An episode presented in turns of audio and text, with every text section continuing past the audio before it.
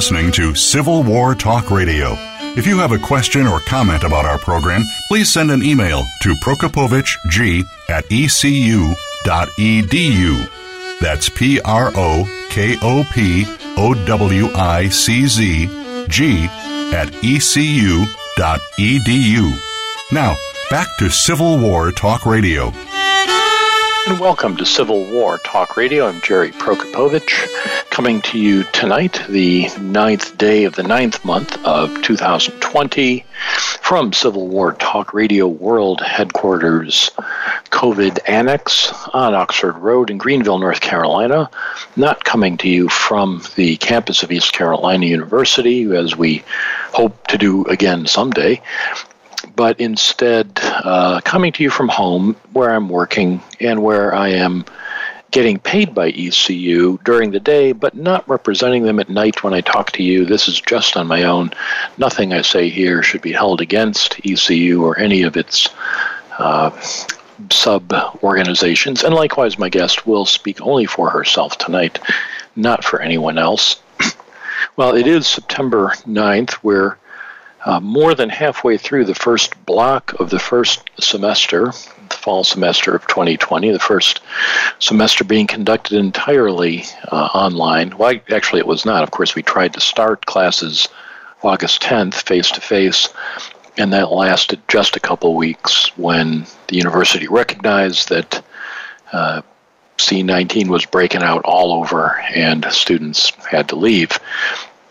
Uh, the football team, however, is still here and, and apparently is still planning to play, uh, not this weekend, but the next. I'll keep you updated on that. Uh, it seems hard to believe. What really seemed hard to believe, though, excuse me, uh, was a message this past uh,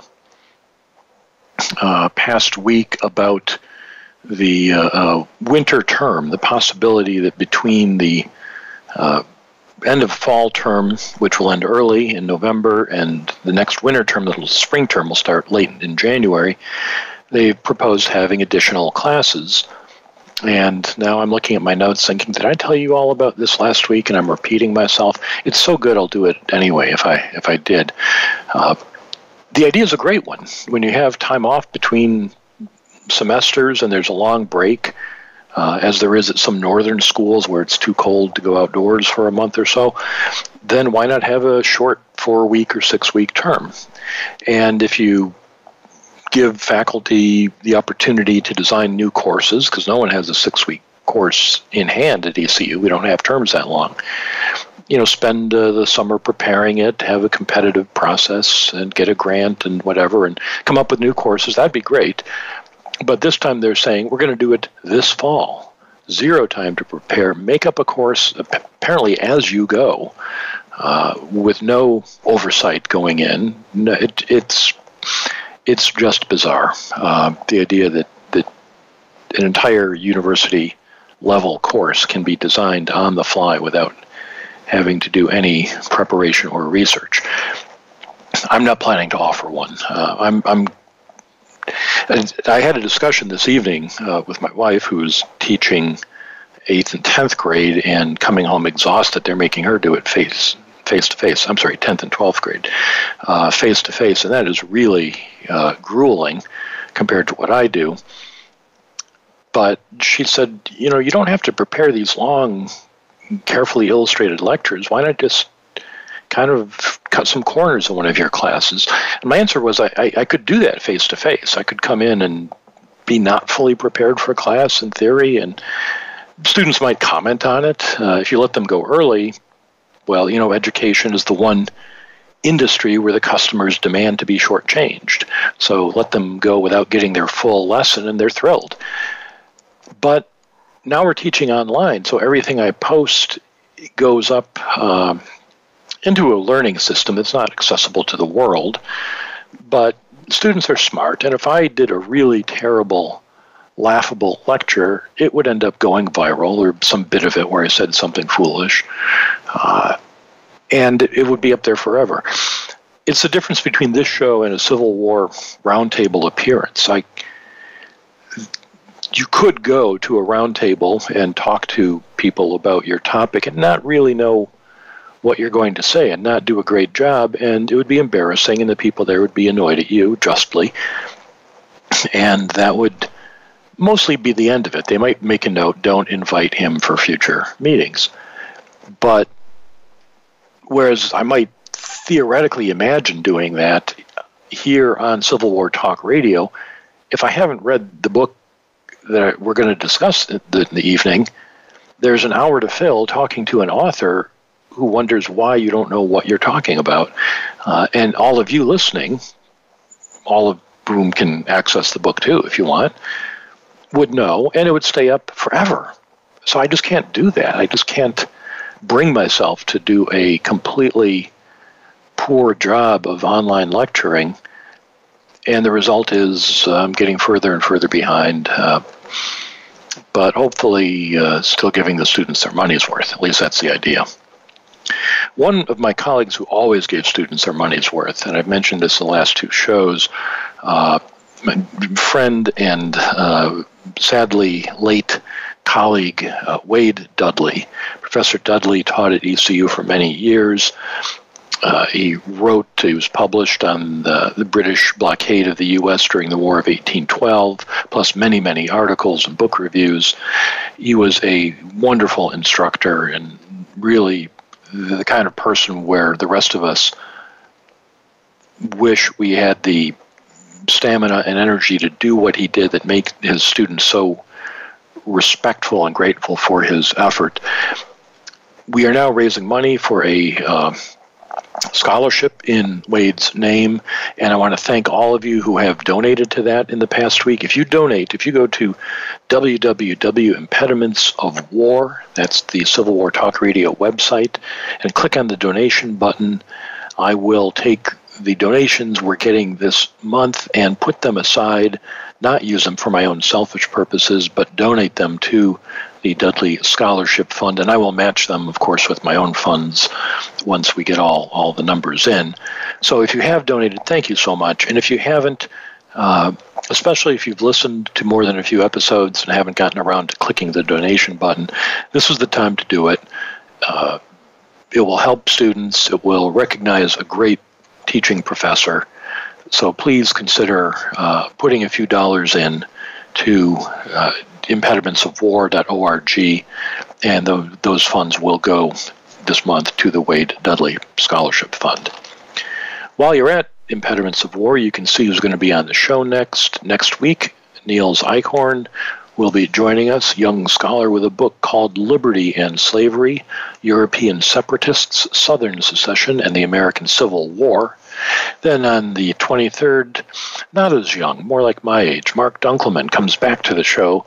His book is a reissue of his work on Amos Humiston, the uh, the, the soldier killed at Gettysburg and known only by the photograph he held in his hands as he died. But Mark also does a lot of other things, uh, painted a mural at Gettysburg, if you've ever been there. Well, we'll talk about it when he's on. He's done a lot, uh, always fun to talk with him. No live show on September 30th. It's the end of block one here at ECU, and I will be grading final exams, so you wouldn't want to hear from me that night. And then on October 7th, uh, just in, Gary Gallagher known to everyone, will be back. Uh, always fun to have him on the show. And he has a brand new book called The Enduring Civil War Reflections on the Great American Crisis.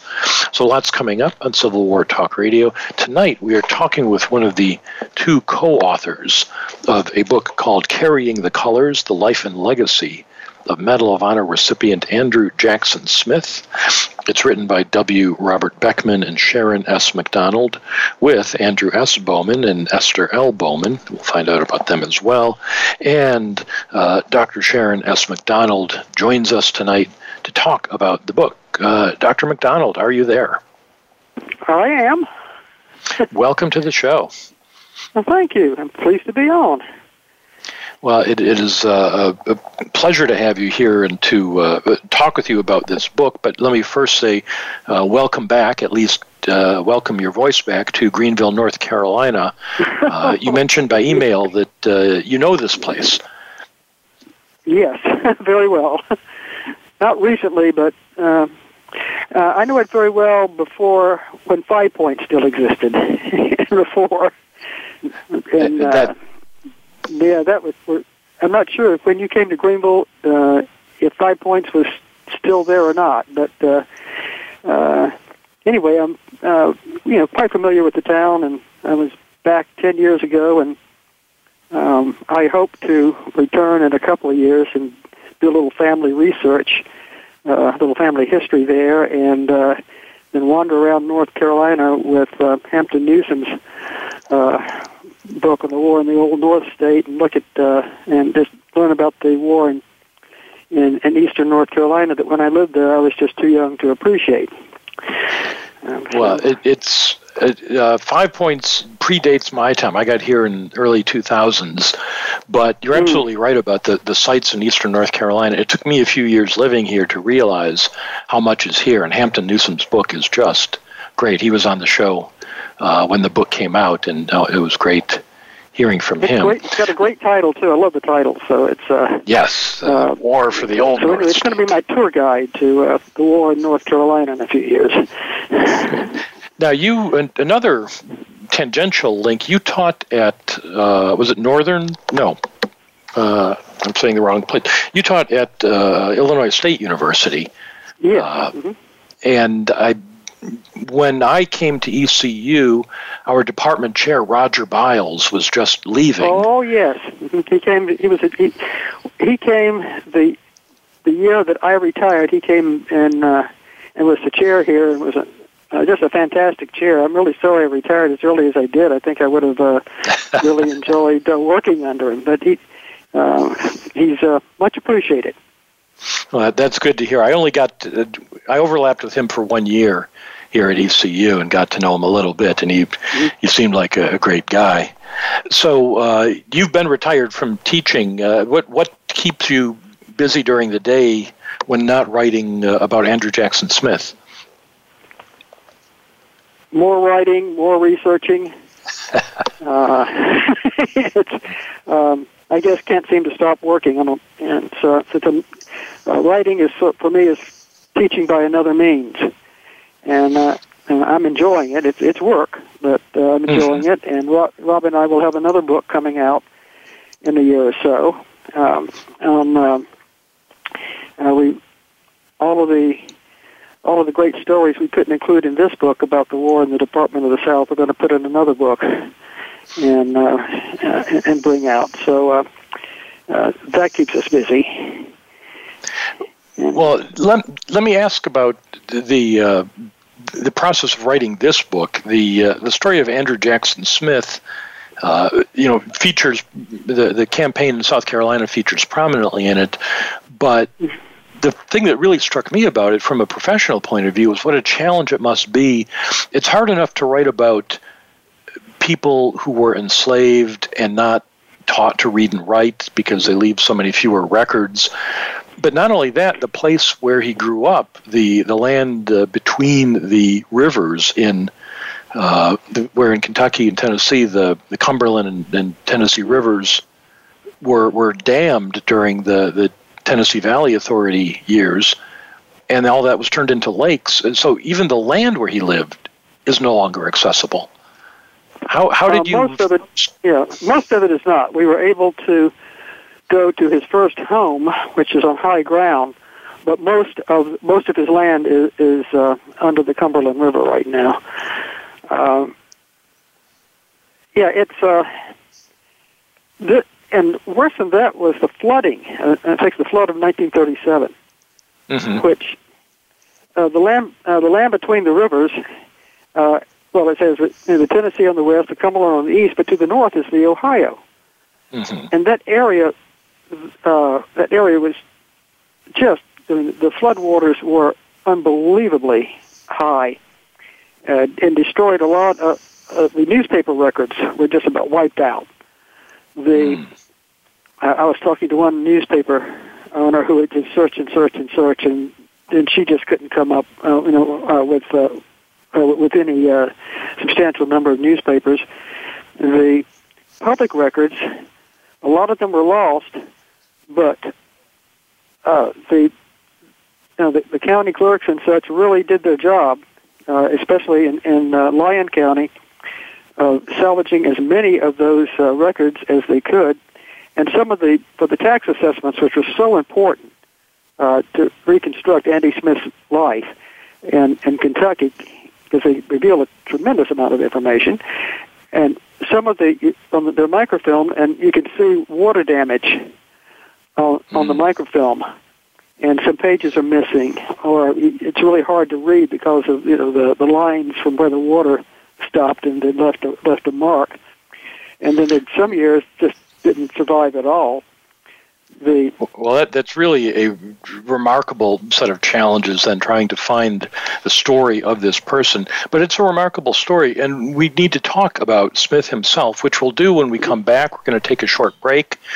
We're talking tonight with Sharon S. McDonald, co author of Carrying the Colors The Life and Legacy of Medal of Honor recipient Andrew Jackson Smith. I'm Jerry Prokopowicz, and this is Civil War Talk Radio.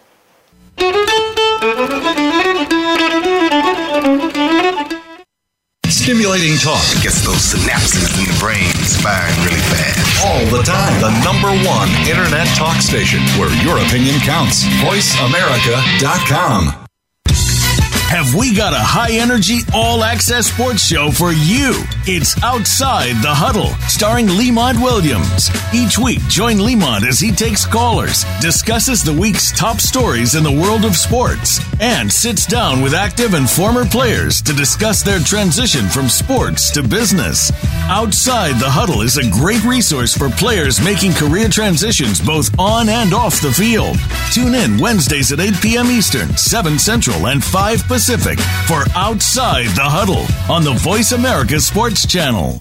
Psych Up Live with host Dr. Suzanne Phillips offers a psychological perspective on coping with common and current life issues. This show addresses topics as varied as marital stress, insomnia, depression, raising teens, campus violence, and building self resilience. Listen in as Dr. Phillips and her guest experts share the latest in books, findings, and information that will inform and enhance your life journey. Psych Up Live is heard every Thursday at 2 p.m. Eastern Time, 11 a.m. Pacific Time on the Voice America Variety Channel. Have you had a chance to check out Voice America's online magazine and blog? If you love our hosts and shows, check out articles that give an even deeper perspective, plus topics about health and fitness, movie reviews, philosophy, business tips and tactics, spirituality, positive thought, current events, and even more about your favorite hosts. It's just a click away at blog.voiceamerica.com. That's blog.voiceamerica.com. The Voice America Press Blog. All access, all the time. Streaming live. The leader in internet talk radio. VoiceAmerica.com.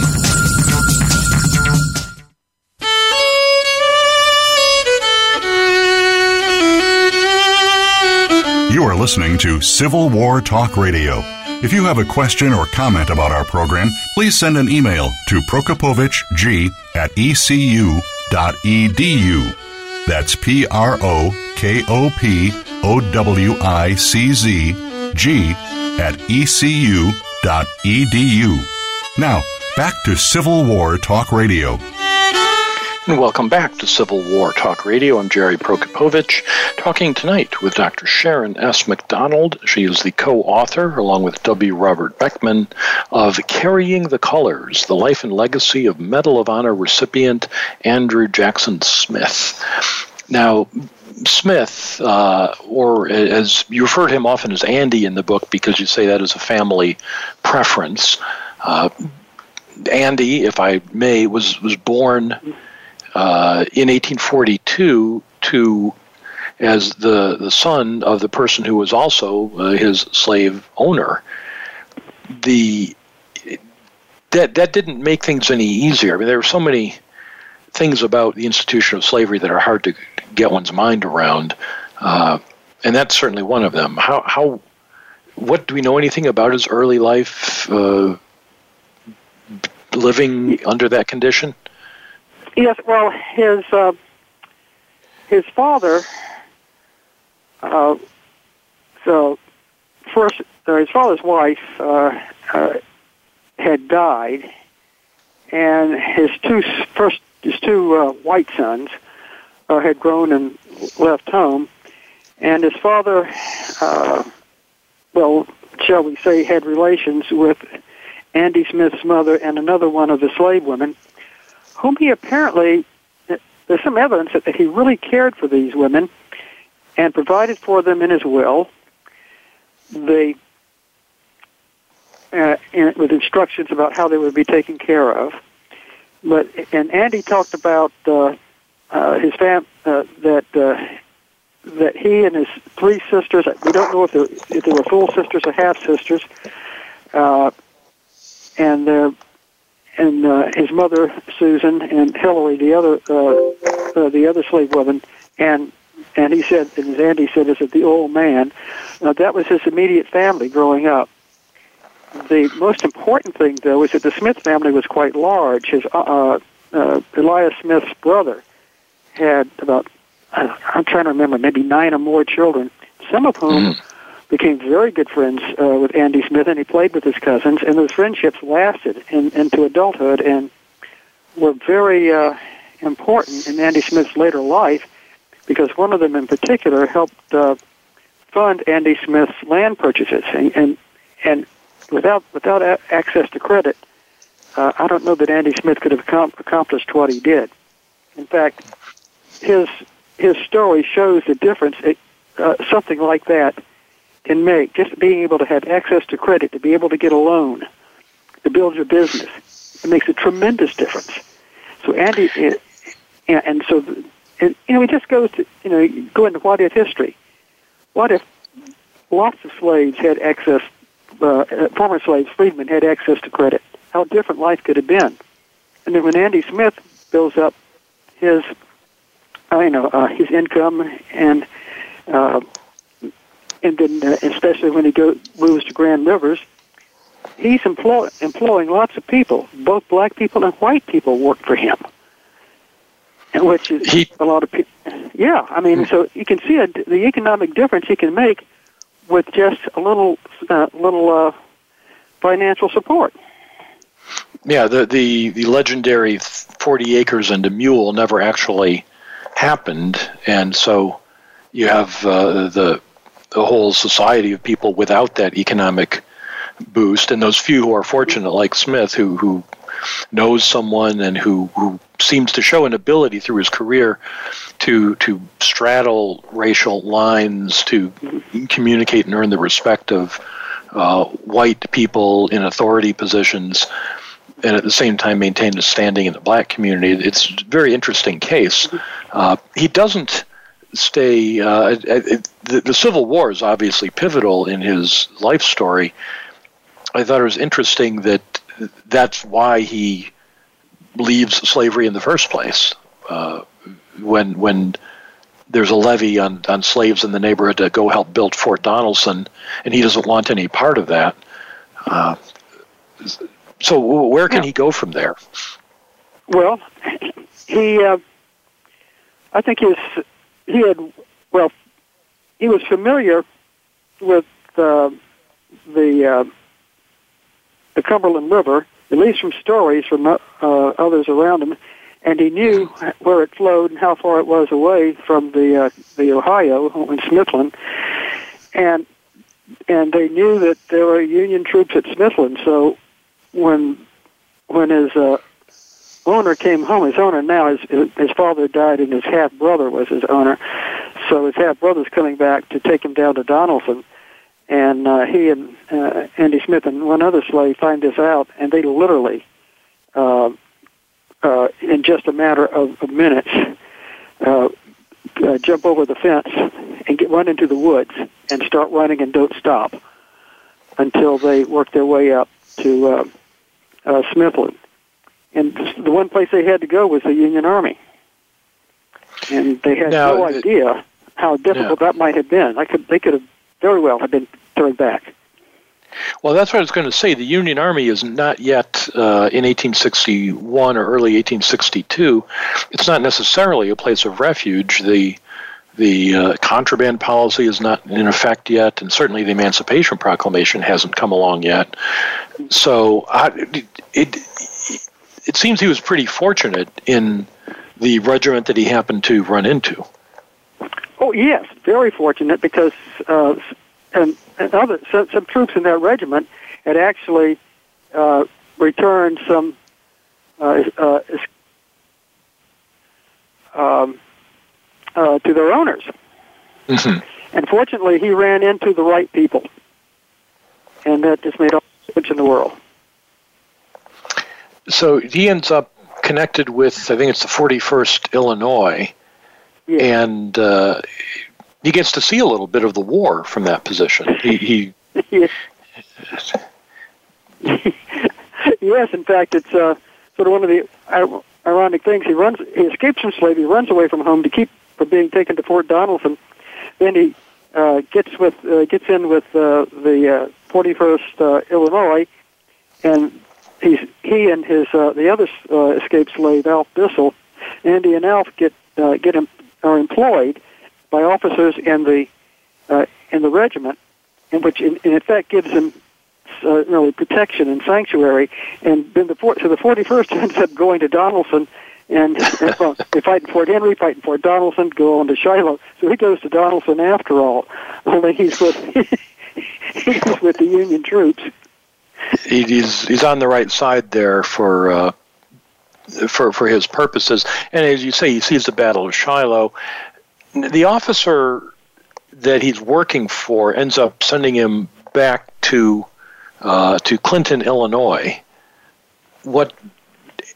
And I, I've done some reading and writing about Abraham Lincoln. And my understanding of the southern and central Illinois in the 1850s and 60s is it's not really a great place to be an African American, whether free or refugee or enslaved. Well, especially in southern Illinois and western Illinois, it's not. It, you, you never. It's not a good place. Central Illinois is a little different. Okay. I think Clinton, uh, uh, Clinton, and, and up here in McLean County in the Bloomington area, uh, there were a number of people, a number of Republicans who were anti-slavery. Clinton wasn't perfect, but uh, you could get protection here. And in Clinton, there was, uh, uh, well, there, there were a lot of copperheads around, but uh, John Warner's family was sufficiently um, well off and prominent in the community that, that nobody was going to mess with them. So uh, he, so uh, Andy could uh, come up and to Clinton and receive the protection of the family and basically be left alone. And and in the uh, but if, you're, but if he was 20 miles further south, down say towards Decatur, things would be getting a little rougher.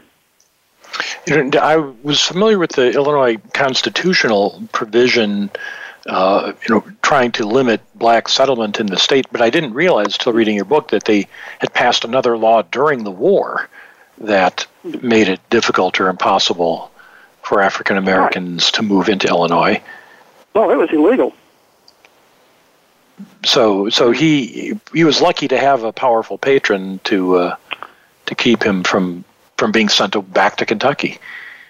Very lucky, very fortunate. Uh, you know, it just worked out that uh, uh, John Warner was com- uh, was commanding. He was a major at the time, and he was commanding the con- the, the contingent of Union troops at Smithland, and and uh, Andy Smith and Alf Bissell just walked right in, you know, right into his command, and and he took care of them. Now, the uh, Andy Smith spends some time in Clinton, Illinois, but at some point he decides to do his bit in the war and goes to enlist in the first nationally known black regiment, the one uh, everyone listening to the show knows. We've all seen the movie Glory. We've all heard of the 54th Massachusetts. So uh, Andrew Jackson Smith is going to go join the 54th. Uh, but he ends up in the 55th. What happened there? Well, he arrives. Uh, he arrives in camp, and the 54th is full. But there, but so many, but so many uh, uh, recruits are coming in. Massachusetts decides to to, to uh, field a second uh, regiment, and he, he's one of the very first to enlist in the uh, in the 55th. So what uh, what's that like? The uh, um, I, I, get the impression reading this book that you had to really tease out information from fairly scarce records describing his his first months in the 55th Regiment. Mm-hmm. Um, it wasn't hard. It, it, wasn't that hard to find information uh, on, on, that particular uh, um, on, on the uh, time he's in in in, uh, in camp, but uh, there's just not a lot of it. Um, mm-hmm. The but he, uh, you know, it, it, it's not that much different from from what uh, from what every regiment goes through uh, in training, and um, they uh, they weren't there that long. Um, uh, just over a month, as I recall, and uh, and so they basically it's uh, you know it's the routine. Up in the morning, fatigue duty, dress, you know, eat fast, get uh, uh, uh, drilled, uh, dress parade, uh, you know, and drop into bed just exhausted at night. Um, so, so yeah, I think it was probably typical of, of what most uh, Union soldiers went through. Now, the regiment ends up going down. excuse me. They, they, travel the East Coast. They end up uh, uh, in, in, New Bern briefly, in North Carolina, in South Carolina, uh, Florida, back to South Carolina. It, while they're always sort of a step behind the the immediate action, at one point the uh, there's that dramatic scene again in the movie Glory where the troops are not getting paid the same as white troops for doing the same service, and the 55th suffers that. And uh, I, I found it interesting that they, they ended up agreeing to Congress agrees that the troops will get their back pay, they'll be paid equally if they were free. But if they were enslaved, that would be different. And of course, for, for Andrew Jackson Smith, he's an escaped slave from a loyal state of Kentucky. So, in theory, he's not touched by the Emancipation Proclamation. He, in theory, could be sent back. Uh, how do they figure out a way for the slaves, for the for the former slaves, to uh, uh, uh to, to get their their back pay without having to admit they used to be slaves? Well, except for a very few who wouldn't agree to it. Of course, they take the famous Quaker oath. But uh, um, the, uh, what, very few that, that, that's what grabbed yeah, me, the Quaker oath. Could you? T- oh, go ahead. Well, I mean, but the uh, uh, but what uh, but, but people like Andy Smith just had to claim they were free, mm-hmm. and and and, he, and and for him, he enlisted from Clinton. So he it looks it, so he's you know so he can swear that he declares that he's free, and and and he's uh, you know uh, uh you know a free black from Clinton, Illinois, mm-hmm. and and so that's the uh, and and he's a, that was his story, and he was sticking by it. You know, so. Uh, well, I, yeah, you, you do what you have to do, certainly in that circumstance. I I was just enchanted by the, the Quaker oath idea that they would swear I owed no one unrequited labor in 1861, which even if you were held in slavery is still true. You don't really owe it to them in a moral sense. You've just been captured. Mm-hmm. Uh, so, so even the slaves could take that oath. That was a, a yeah. clever bit. Yeah, that, that was very nice. Both free and yeah, both free and slaves could do it. Yes.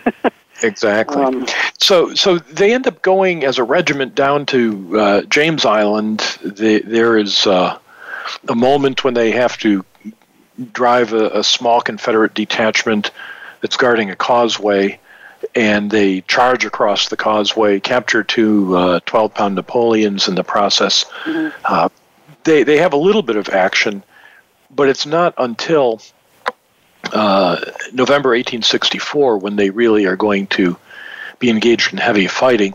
We're going to take another short break. We'll pick up our story at the Battle of Honey Hill uh, in 1864. When we return, talking with Dr. Sharon S. McDonald, the author or co author of Carrying the Colors The Life and Legacy of Medal of Honor recipient Andrew Jackson Smith. I'm Jerry Prokopowicz, and this is Civil War Talk Radio.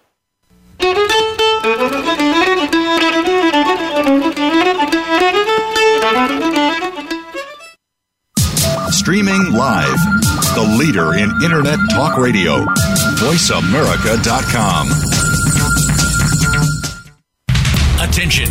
If you're a parent, educator, social worker, or civic or religious leader, the most important program you'll hear this week is Exploited Crimes Against Humanity.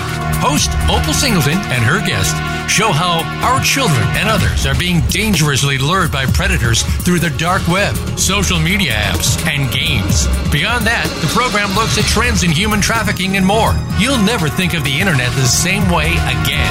Listen Thursdays at 7 a.m. Pacific Time, 10 a.m. Eastern Time on the Voice America Variety Channel.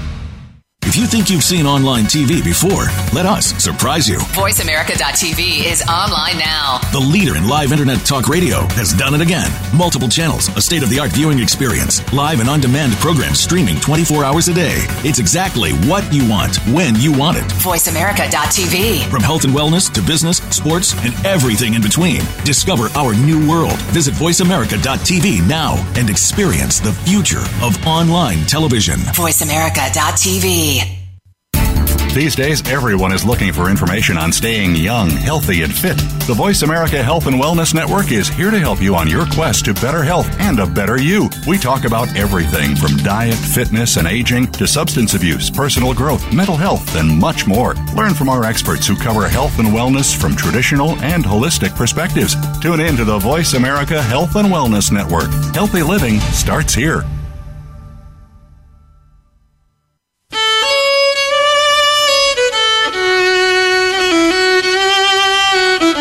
Listening to Civil War Talk Radio. If you have a question or comment about our program, please send an email to prokopowiczg at ecu.edu. That's P R O K O P O W I C Z G at ecu.edu. Now, back to Civil War Talk Radio. And welcome back to Civil War Talk Radio. I'm Jerry Prokopowicz, talking with Sharon S. McDonald, co author of Carrying the Colors The Life and Legacy of Medal of Honor recipient Andrew Jackson Smith. So, uh, Sharon, on the on the James Island engagement, the 55th has men dash across a causeway and take out two Confederate cannon. But at Honey Hill, there are six Confederate cannon at the end of a narrow pass. Uh, th- this is this is what this is where it happens. Tell us about the action here. The oh, geez, where to begin? Uh, well, the uh, the uh, the Union column they don't send out the cavalry like they should to scout, and so they're mm-hmm. they're going. I don't say they, their commander and the Hatch did not. He kept the cavalry close, you know, for protection. So they're going up the road. The column is going up the road, goes enters woods, and they, there's a sharp turn in the woods. You come around the turn, and all of a sudden you're looking right down the muzzles of of the cannon in in a, in a massive uh, battery, and a very long, very long uh, uh, defensive line at, the, at about 20 feet uh, uh, high, and so, and they just open up on the front of the column, and the uh, the Union line, these regiments fall back, and then they uh, move from the road, uh, either side of the road, to form a line and start moving through the woods. Uh, Andy Smith is with the uh, uh, is with uh, Hartwell. That's the uh, commander, the 55th commander, and he's commanding supposedly you know, the second uh, brigade, which was originally supposed to be four regiments, and has, and for, various reasons, he's now commanding. Uh, at this point, uh, something like eight companies. So the strength of the of uh, the brigade has been considerably reduced. Uh, they worked their way up towards the front, they get conflicting orders, and the uh, uh, he's uh, Hartwell loses two more companies, and so and and then by the, by the time they are ordered to it for this attack, Hartwell is down to five companies, 500 men maybe, at the most. I mean that's so.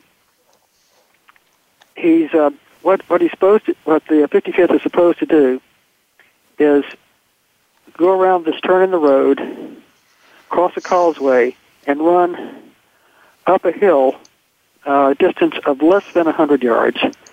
And I might add, there's a uh, you'll often see it figures of a longer distance is like 150 yards. That's not correct. Uh, hmm. This information got into the uh, is got all, into a number of sources, but anyways, less than 100 yards, about 90, probably 93, 95 yards, and this and so they're supposed to uh, come across and just launch in column with uh, a frontal assault against a uh, a battery, which is senseless. Well, the real reason yeah. that they're supposed to do this is to draw fire so that a New York regiment can supposedly sneak up uh, at uh, on the flank and, and take the battery that way. It's uh, it's never approved at the top. Uh, the uh, two uh, uh, it, uh, Hatch never approves it, and the uh, second second in command uh, approves it, and it's really uh, it's a disaster. I mean, it was not a, it was not an assault designed to do anything but draw fire. I mean, it was a suicide charge. So let's talk about uh, Andy Smith. What does he do in this charge? Well, he's he's but now he's in the color guard. He is a corporal in the color guard, and the the the first charge, the, as you go around the turn, the cannon uh, the cannons fire and it, and the, and the fire falls in the sort of the middle of the column, and the whole column has to fall back. So that for the next charge, Hartwell, the commander, and I must say, Hartwell was well intentioned. He really cared about his, his men, but he didn't know anything about about fighting a battle. He just never had any any experience. So, so he's he doesn't know to say to refuse to attack. You know, so he's going to try again and he and he moves the color guard to the front. So Andy Smith the two uh, color bearers and one other color sergeant, uh, color corporal, form the front uh, the front rank. And Hartwell yell, yells, "Follow your colors, my men!" And so they all say go. And the the uh, fire from the, the the cannons as they come around, you know, come around that turn. Anyway, goes back, hits further back in the column, and the front of the column keeps going. And so the, the everybody that survives that that that first uh, first uh, round of cannon fire is, is moving up the hill, and they're and while they uh, they're firing canister, and while they are reloading, uh, the front rank gets closer and closer, uh, to uh, the front, and they and we figured figured out. This is from evidence from the Confederate source. They got within 20 yards of the muzzles of those cannon. Mm. At that point, the, uh, the cannons fire. A round of canister. They're so close. The round of canister that comes out hits the color sergeant in the chest even if it doesn't have chance to expand to release the balls or anything else. That's how close they were. Wow. Uh, yeah, I mean, and so uh, the uh, Sergeant King is killed. Andy Smith grabs the flag from from. Uh, he says he grabbed King with one hand and the flag with the other. Uh, picks up the flag. He's ordered to you know retreat to bring his regiment off the field, and so he's and the colors he starts to uh, uh, he in the in the, in the uh, this the, the corporal carrying the, the uh, regimental colors, uh, the state flag, uh, you know, come together, and, and Smith sees that he's that the corporal has got the uh, an arm broken. He's been hit in the arm, and so Smith takes both flags both you know both of the regiment's Mhm. flags, and gets with you know and gets I guess with probably some of the other color corporals, and starts backing off the field, bringing guiding the regiment off that field, and he doesn't get a scratch. He comes through that. It's unbelievable. But he uh, probably because they're they're backing downhill, and I think the Confederate, especially the Confederate uh, rifle fires, probably they're probably firing high high.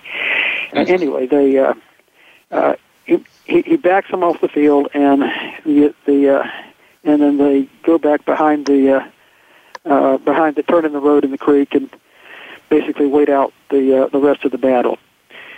Uh, one interesting thing about this battle, if Yeah. anybody wants to study it, it's a great battle in microcosm uh, for the, the study in the Civil War. Um, but I won't go into that now. But it's a, it's an interesting little battle that uh, uh, a lot can be learned from. So I just recommend that, that people want to learn about it. Uh, it would be a good one to a good one to study.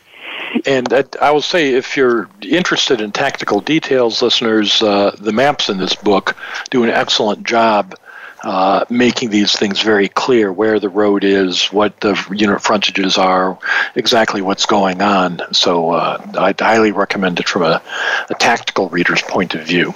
Now, this act of rescuing not only the national colors but also the regimental colors, maintaining its composure and helping bring wounded and bring the guide the whole regiment off the field ends up uh, many years later, and we just have a, a minute or two left.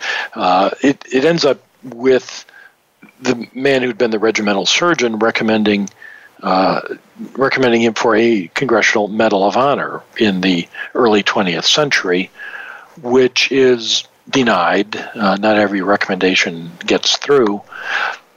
But many years later, and you tell the story wonderfully in the book, uh, the descendants of Andy Smith, his uh, daughters, he after the war he marries, wife dies, remarries when he's much older, a woman who is much younger, and thus he has children uh, in the, the 20th century. And they end up learning about him and seeking to see if it can't, if this negative decision on the recommendation for the medal can't be overturned. What you got involved in the story at this point? It, that that you're you're very modest about it in the book, but it seems like you played some role as well in in bringing this story to Well, light. Uh, very, very quickly, uh, we owe a debt to the Civil War roundtables, especially Mhm. uh, Springfield, Illinois, and Indianapolis.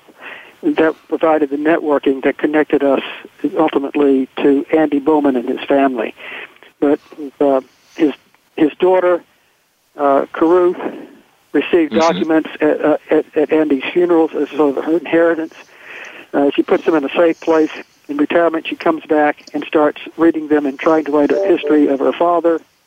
And the uh, they don't know about. It's it's not to get the medal; it's just to get more information on him. But one thing leads to another. Andy Bowman, her nephew, gets involved, and Andy becomes a real champion for uh, for his grandfather. And and and Andy discovers that the, the the evidence had been suppressed. He did an incredible job of, of research. And anyway, the uh, and so first we had they had to find that the government had suppressed the evidence. We found the evidence, and then Andy had had a hard time trying to get anybody to listen to him, and um, and it and uh, I might and nobody did uh, until we uh, well he he, got us uh, involved, and we were able to go to. Uh, uh, they represent Tom Tom Ewing, the representative for Clinton, and uh, and then uh, Dick Durbin, the senator. So one Republican, one Democrat got involved and helped get this information to the Army, get it through, and, and get it moved through the process, and and uh, get uh, uh, and, and, and for Smith to get his award. And, and by the way, when it went to the Army, it it went through the early process of it and got approved by the High Army Board like the proverbial, you know, hot knife through butter. We had a, we had a clear cut case, clear cut case, but it, Mhm. but there was all sorts of other problems and and political politics and such got in the way, delayed uh, delayed getting the award. But it. Uh, uh, yeah, but it, like I say, that's well, that's that's a very quick story. you don't have. Well, that that's it, it's a it's such an interesting story to read as you point out the uh, the clerks in the uh, 1919 era when they got the first recommendation, uh, operating in a time when the federal government is, is under the influence of Woodrow Wilson, it's highly segregated, and a clerk says we gets the application and writes within an hour, oh, we've done an exhaustive study of all the federal documents and can find nothing. Uh, literally the same day. That's not an exhaustive. study. that's not a study at all. Uh, they didn't bother looking for the evidence that that uh, Smith had in fact been promoted for heroism for what he did at Honey Hill, and uh, but then the descendants do this incredible legwork and incredible historical detective work and find the documents that have been uh, ignored all those years and bring them forward. And as you say, at, at the end, even though we know the answer from the very title of the book, we know he's a Medal of Honor recipient. You get this tense moment at the end. Will it happen? Will the award be given? while Smith's daughters are still alive to know about it. And uh, as you say, uh, politics gets in it. We won't talk about that at this moment. Uh, but it seems like nothing is nothing can be sufficiently honorable and uh, you know worthy of respect. In this case, Medal of Honor winner, veteran hero for his country. Nothing can be so elevated that you can't find a way for partisan politics to drag it down and make it harder than it has to be. And uh, that certainly seems to have happened here. But but what a great story! And and in the end, uh, in 2001, uh, the Medal of Honor was was awarded. So that must have been a great day for you. Oh, it was. It was. It was an. It, it, yeah, uh, Rob and I got to go to the ceremony, and yeah, it, it was it was really special. And the uh, and of course, the, the last chapter we're writing is, you know, we were there and then recording what we saw. so uh, that yeah, it was it uh, it was a special book to write. It really was. And well, it, it, it go ahead. I was going to say, and, and one of the things uh, we don't get preachy in the book. We lay, you know, we just lay mm-hmm. out the facts, and people get to, to interpret and take from it what they will. But we sure, well, I think what uh, you know, Bob and I both looked at one another, and what we agreed on is what we felt that we got from the book is we're stronger together. That that's certainly uh, uh, certainly a message that comes through here. That this um, uh, it, it, it, it is a, a special book in in the in the way that it has historians engaged and involved in both the research you and your, your co-author did and the uh, the writing that you do, and it elevates what's already a fascinating and inspiring story into something really you know quite special. So, listeners, if you want to. Read a remarkable story uh, of Andrew Jackson Smith. The book is called Carrying the Colors The Life and Legacy of Medal of Honor recipient Andrew Jackson Smith. Uh, the co authors, W. Robert Beckman and Sharon S. McDonald. And Sharon, it has been a real pleasure talking with you about this book tonight.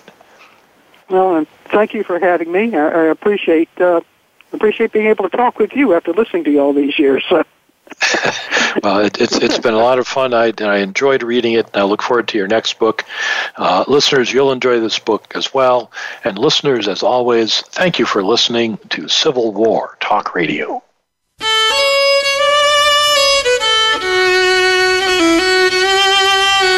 Thank you for embarking on a part of American history this week. Civil War Talk Radio with Jerry Prokopowicz can be heard live every Wednesday at 4 p.m. Pacific Time, 7 p.m. Eastern Time on the Voice America Variety Channel. Have a good week.